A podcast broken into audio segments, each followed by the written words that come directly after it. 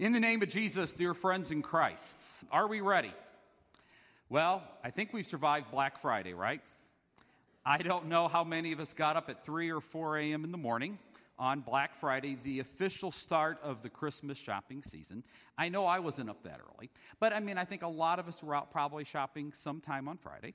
Or maybe we were on Thursday because a lot of the stores are open on Thanksgiving. I even saw on the news where there were people in some areas camped out three nights ahead, starting Tuesday night outside their favorite electronic stores to be the first one in to get those great electronic toys and gadgets. And I caught a little bit of the news yesterday. We see this each year where you get some of these sensationalized, but sadly real video clips too of some, I guess, rather rude, uh, antisocial behavior on the part of some people uh, where when the doors open, people will actually try to stampede or trample their fellow man. Or as two women, two women, I guess, had a fist fight in a Walmart in Texas over a Barbie doll. Uh, yes, the, the Christmas season is underway. But yet today we begin a more important season. Actually, it's the start of a new church year in our church year, and it's the season of Advent. It's where we as Christians again prepare to celebrate again the birth of the babe of Bethlehem. And even though the Christmas merchandise has been out in some stores since August, and some radio stations have been playing the Christmas music since October. Many of us have our Christmas lights up already, some of us don't. Uh, but today, Advent, we start uh, officially to prepare our hearts again for the coming of the Lord. And the word Advent comes from two Latin words which means to come to. And the celebration of Advent as a season in the church year can go back about as far as at least the 4th century France AD. And as Christians today, we're called to prepare for the two comings of the Lord, the two Advents over the next four weeks between now and Christmas. Yes, that first coming of the Lord. God was faithful when He sent His Son, the first time over 2,000 years ago, our Savior, born in the most humble of origins in a manger in Bethlehem. But also, we're called to focus on and get ready for and prepare for when He will come again. Because we don't know the day, we don't know the hour, but the Lord will come again. And are we ready? Whether the world is ready or not, He will come. The clock is ticking. And today we begin a new three week sermon series entitled World Clock, where we look at time and how time is marching on very quickly, and we're called to be ready and we're called to prepare for the coming of the Lord. I think increasingly in our busy times in society, our overscheduled lives, isn't time becoming one of the most precious commodities? I don't know about you, but there's many a day, if I could have my choice between more time or more money or more possessions or more about anything else, I think I would take more time. And it's been said that a surefire way to get a general sense of one's age this time of the year is the following.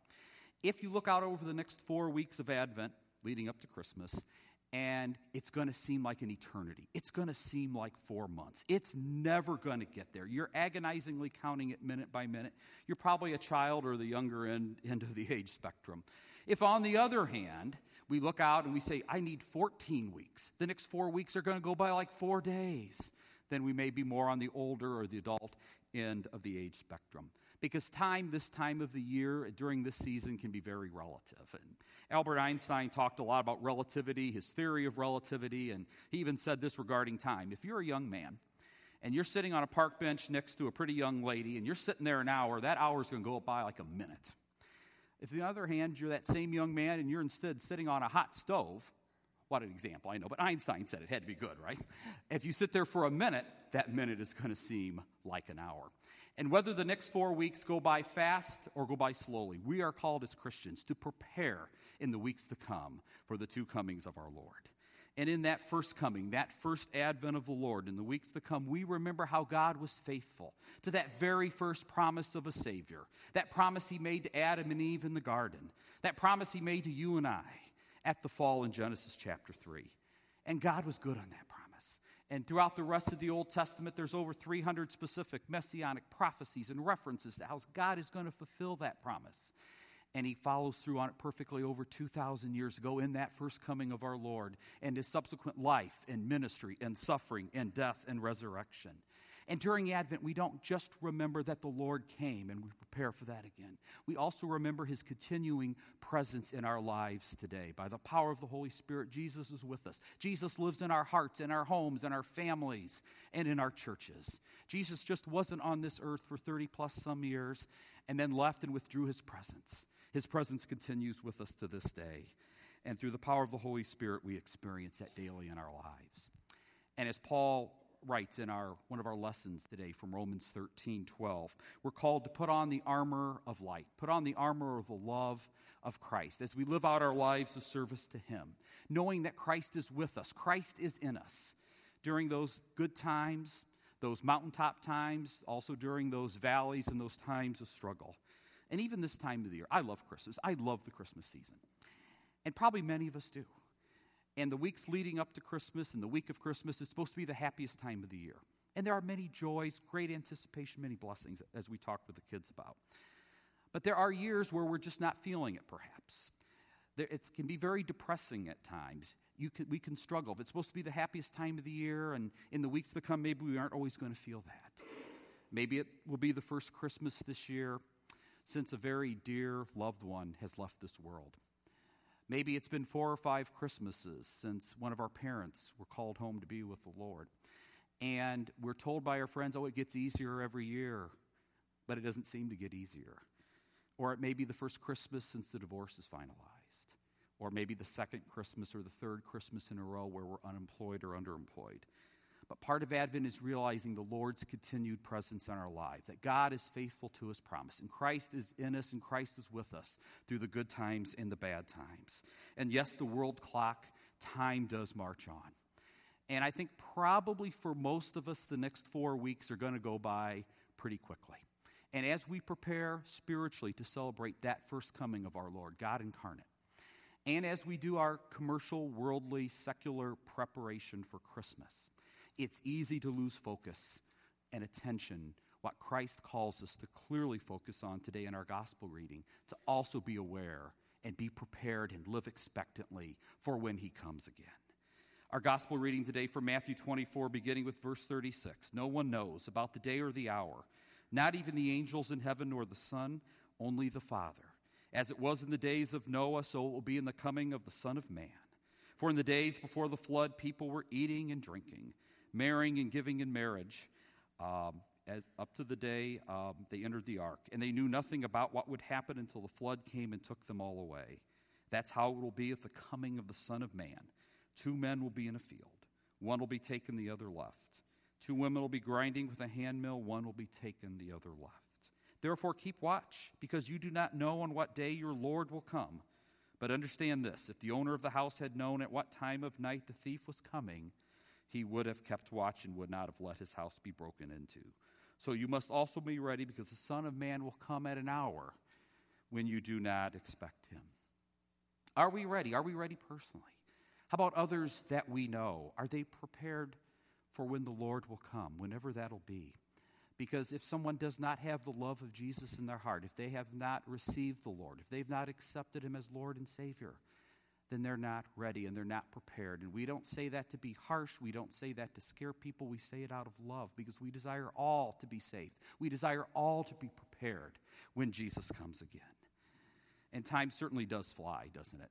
As I was thinking and praying over the, the message for this week, I just I couldn't help but think it was a year ago today, November 30th, I had the opportunity to preach my first sermon with you as, as one of your pastors. I was coming on board uh, the ministry team here at St. Michael Lutheran. And I truly thank God every day for his leading and just the humble privilege it is to be in ministry in partnership with such a loving, uh, spirit driven, committed to the word group of brothers and sisters in Christ. It is a tremendous blessing.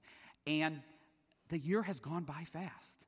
Well, with the exception maybe the week of January 7th to 10th, the water pipes burst. But it has really gone by fast. Well, there's the week of February 14th when the, the, the roof caved in my office. But other than that, the other 50 weeks have really gone by very fast. And in that first sermon, it was an Advent sermon, it was an introductory sermon about myself. I made a quick passing reference to something I want to talk a little bit more about because I think it's spot on for today. I mentioned one of my pastor, fellow pastor friends in ministry that has a rather pithy ministry mantra, sort of a catchy slogan. and it's this um, Time is short and hell is hot. Now, it gets your attention, and it's true, it's spot on. Like I said last service, it's not something if you're on a first date with somebody and you're sitting across the table with them at TGIF Friday, if you say, hey, time is short, hell is hot, you're not going to get a second date. It's not something you walk into your first company picnic or Christmas party and announce, but it's still true. Time is short. The world clock is ticking. And just as the Lord came the first time, He'll come again as promised. And hell is a reality. And for those of us that know the Lord and are prepared, it's not a day of fear, it's a day of anticipation, it's a day of salvation. But for those who aren't prepared, who don't know the Lord, that's a different story. Hence the sense of urgency in our gospel reading for today, because the world clock is ticking. A school superintendent at the end of one school year was getting increasingly frustrated as he visited classrooms, especially elementary classrooms throughout his district. He found students increasingly not prepared, not ready to learn. Desks were a mess, book bags overflowing, kids not taking care of their iPads and their textbooks. And he thought, well, maybe I'm a little old school, but I still think there's a correlation between a student being expectant and ready to learn each day and then with achievement. So he said, I'm going to try something different. I'm going to try and experiment this next school year. So he picked one of his elementary schools at random and one of the fourth grade classrooms at random. And he walked in on Friday afternoon of that first week of school with the principal. And he introduced himself to the fourth graders as the superintendent. And he said, Your teacher and your principal, and I really care about you guys. We want you to get the most out of your learning this year. We want you to be prepared for fifth grade. We want you to be ready for life outside the walls of these elementary schools. But he says, Look at five days into school, and your desks are an absolute disaster. Do you keep your bedrooms like that at home? They probably said yes. but anyway, he saw the backpacks and he saw the desks and the general work area in disarray. And he said, I'm going to tell you this. I want you every day to prepare because I'm going to come back a second day. And I want you to be expectant and ready and organized to learn. So you're open to everything that you can be taught. And I'm not going to tell you the day, I'm not going to tell you the hour. Not even your teacher, not even your principal will know the day or hour I return, but I promise I'll come back. And when I do, anybody that's prepared, anybody that's ready, I'm going to give you one of these. And he pulled out of his suit jacket a $100 bill. Ooh, the students liked that, Ben Franklin. They were excited. So the superintendent left, the desk lids fly open and immediately start straightening the books. Rotten bananas get thrown out. I don't need this ho ho. And, and they're going to all kinds of work to get organized and ready. Second week of school comes. There's 100% compliance every single day. Every student's ready and prepared. Superintendent doesn't come back that next week. The third week of school. Some of the students, some of the days are, are getting ready, being prepared, expecting that he will return to be ready. But others are making comments like, Do you really think he's going to come back? He probably just said that to trick us, like our mom and dad do sometimes to clean our room, just to get it cleaned one time really good. He'll probably let us know when he comes back. By the fourth week, no one any longer was learning and, and, being in a state of expectation for his return, except one little girl, Jill. Every day, despite getting some kidding and ribbing, like, you really don't believe that promise? You're wasting your time. You really think he's coming back? She faithfully prepared, expecting that he would return. Fast forward to the first Friday in May. Knock on the door at 2:30. In comes the superintendent. Boom! The desk lids fly open, and the students are madly scrambling. And the superintendent says in that deep superintendent kind of voice, "Stop. Enough. It's time." So he asks the students to stand up by their desk. And one by one, he goes by for inspection. And one by one, he asked the students to sit down. One by one, they were not expected, not ready, except he came upon the little girl, Jill. And he said, I could see where you really trusted in my promise. You believed that I was coming back and you prepared. So he called her up in front of the classroom, gave her a $100 bill. Now, that's not a perfect illustration for today's gospel lesson, but it's pretty close because the key word coming out of this illustration uh, of the superintendent and the fourth graders is ready. I think the key word Jesus is expressing in our gospel lesson for today is ready, to be ready. In this Advent season, we as Christians are called to be ready, called to be prepared. Amidst the hustle and the bustle and the time crunch and the commercialization that Christmas brings every year, to prepare in our hearts again for the real reason for this season and what the first coming of the Lord, the incarnation of Jesus, is all about, but also to live expectantly for when he comes again. Matthew 24 44, Jesus says, So you must also be ready because the Son of Man will come in an hour when you do not expect him. But how do we get ready? The second coming will happen. We don't know when. And whether it is imminent, whether it'll be soon, whether it's in our lifetime, or whether it's years beyond our lifetime, Jesus calls us to be ready. Like the students in the story were called to do, to have their spiritual desks, or have our spiritual desk, our spiritual hearts ready, to daily to be in God's Word, and by the power of the Holy Spirit to grow in our knowledge and our understanding and application of His Word.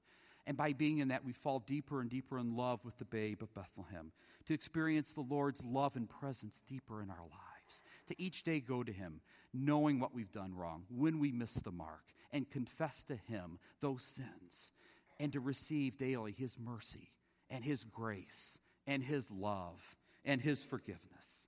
St. Paul writes a lot in the New Testament about living expectantly for when Jesus does come again, whenever it is. And he says in 1 Thessalonians 5:17, great words of advice to pray continually, to pray always, to pray expectantly. And as Jesus says in the letter to um, the Church of Philadelphia, Revelation chapter 3:11, as recorded by John, words he speaks to us today. Jesus says, "I'm coming soon. Hold on to what you have so that no one will take your crown. Live expectantly because I am coming again." And through our daily repentance, we acknowledge that we can't do it alone. We can't make ourselves right with God. We're in need of His grace. We're in need of what Jesus did for us on the cross.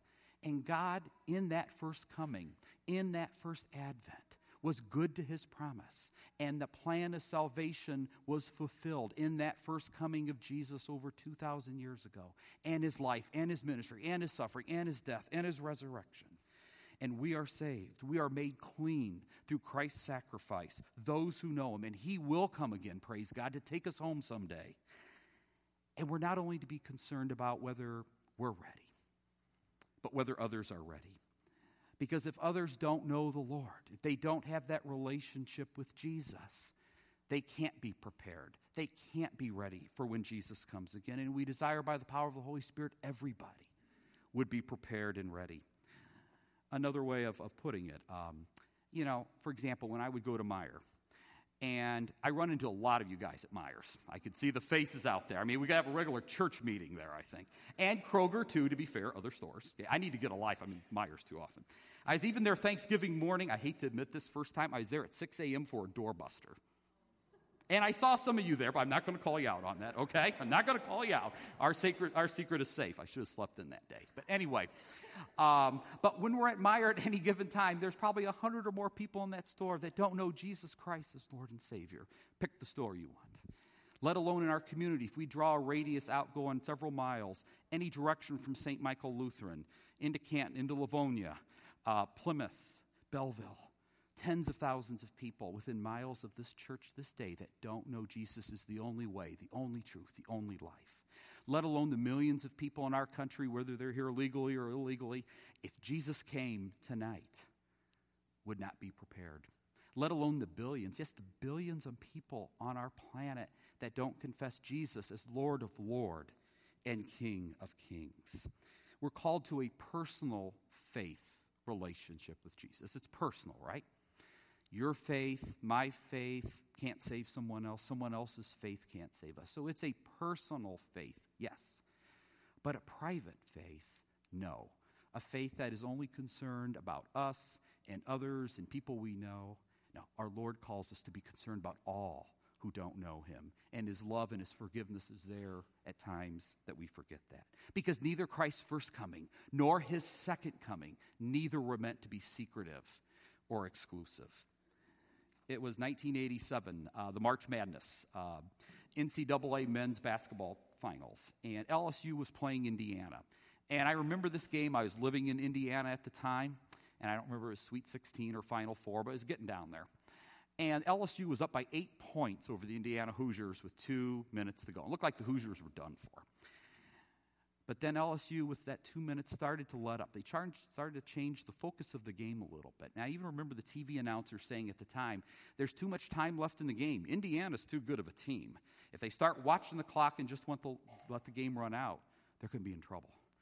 And that's what they did. Indiana got back in the game with a few seconds left. They got the ball back down by a point.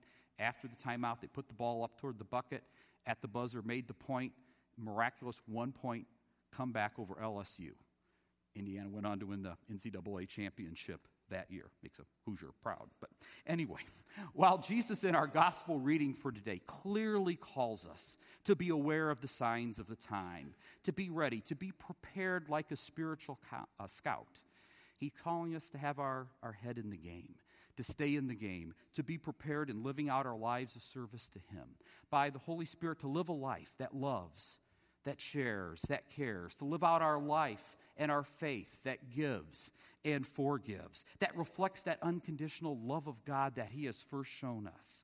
To be ready always to share His word and to share His love. And as Paul referenced in Romans 13, by the power of the Spirit, strive to live out that great commandment to love our Lord with all of our heart and all of our soul and all of our strength and our neighbors as ourselves, and to not be clock watchers, to not be content to let the game just run out here on earth because there's too much mission work, too much to be done still on this planet, too many people to get ready.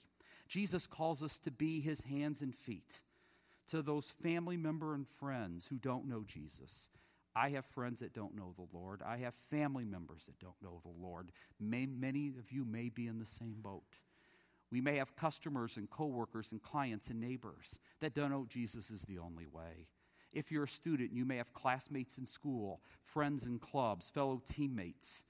They don't know about Jesus. They don't have a relationship with the Lord, let alone the strangers that I believe God puts in our path every single day, that He desires us to share His word and His love with.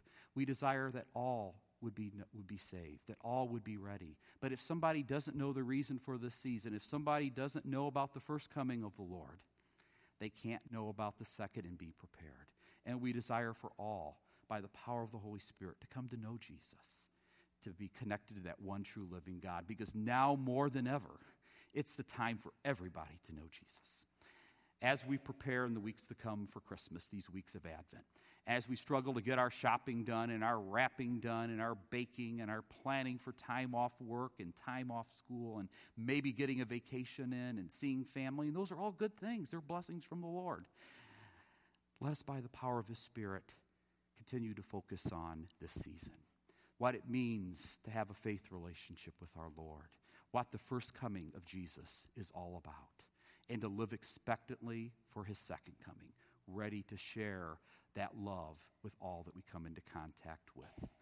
Are we ready? It's time. The clock is ticking in the name of Jesus. Amen.